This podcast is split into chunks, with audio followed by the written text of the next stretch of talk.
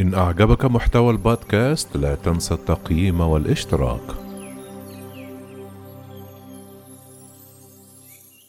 فقد ثلاثة عشر ابنا وزوجة في الحرب أبو الشهداء يطالب العالم بتحقيق العدالة في سوريا.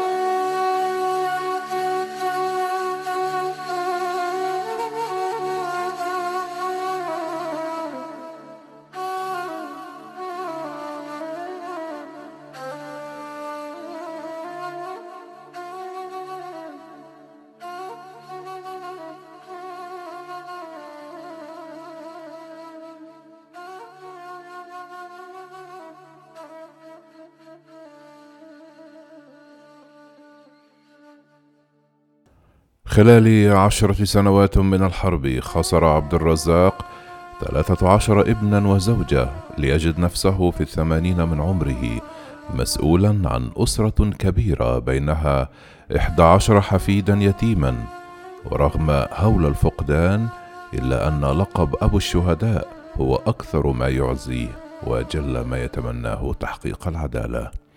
بعد رحلات نزوح متعددة قادته من مسقط رأسه في محافظة حماة وسط إدلب شمال الغرب يستقر عبد الرازق محمد خاتون البالغ من العمر ثلاثة وثمانون عاما مع عائلة مؤلفة من ثلاثين فردا.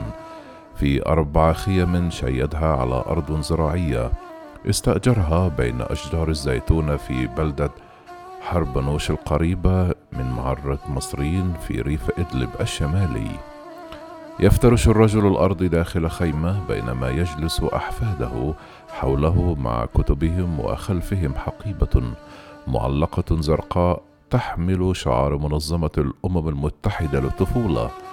يطلب الجد من أحفاده إحضار حقائبهم وفتح كتبهم فيمتثلون لطلبه.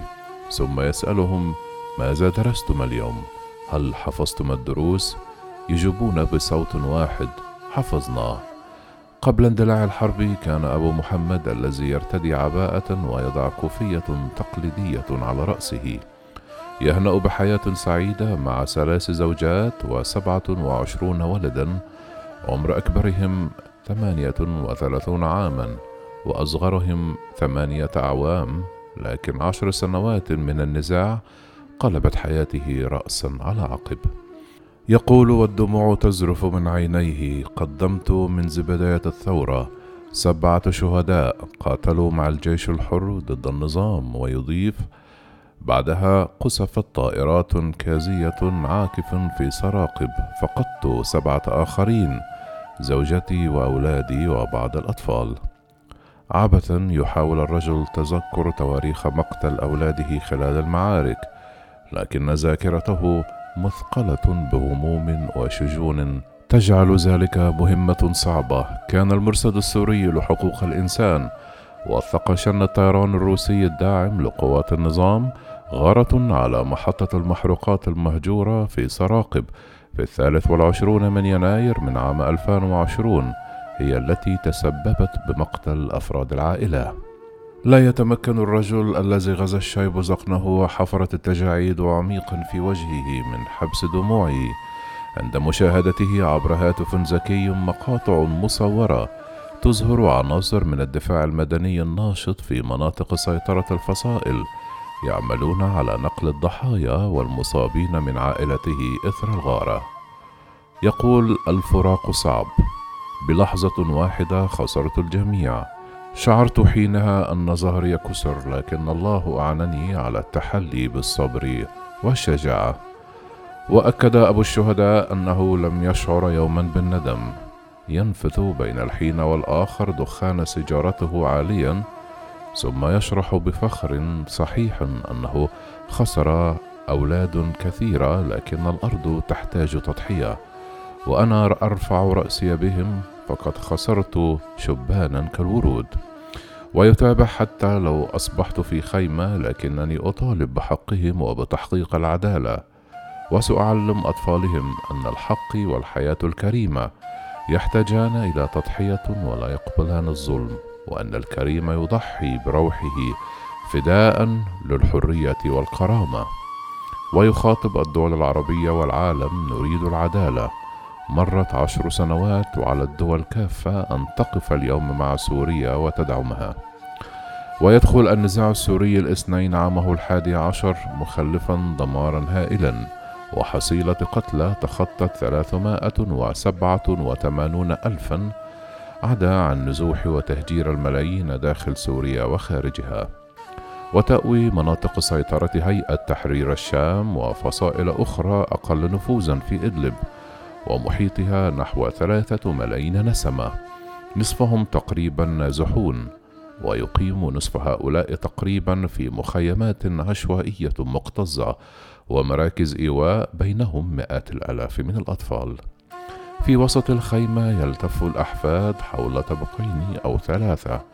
أحدهما مملوء بحبات الزيتون. تضع طفلة شقيقها في حضنها وتعطي شقيقتها قطعة من الخبز. بينما علقت خلفهم مناشف على حبل غسيل وكدست في إحدى الزوايا أغطية شتوية فوق بعضها البعض.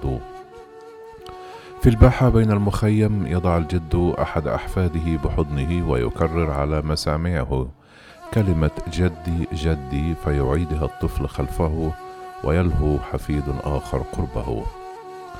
يروي أبو الشهداء الذي عمل في الزراعة قبل اندلاع الحرب أن جل ما يريده هو الاستمرار في إعالة عائلته وتعليم الصغار بعدما لجأ عدد من أبنائه الآخرين إلى دول الجوار وبالكاد يتمكنون من إعالة أنفسهم.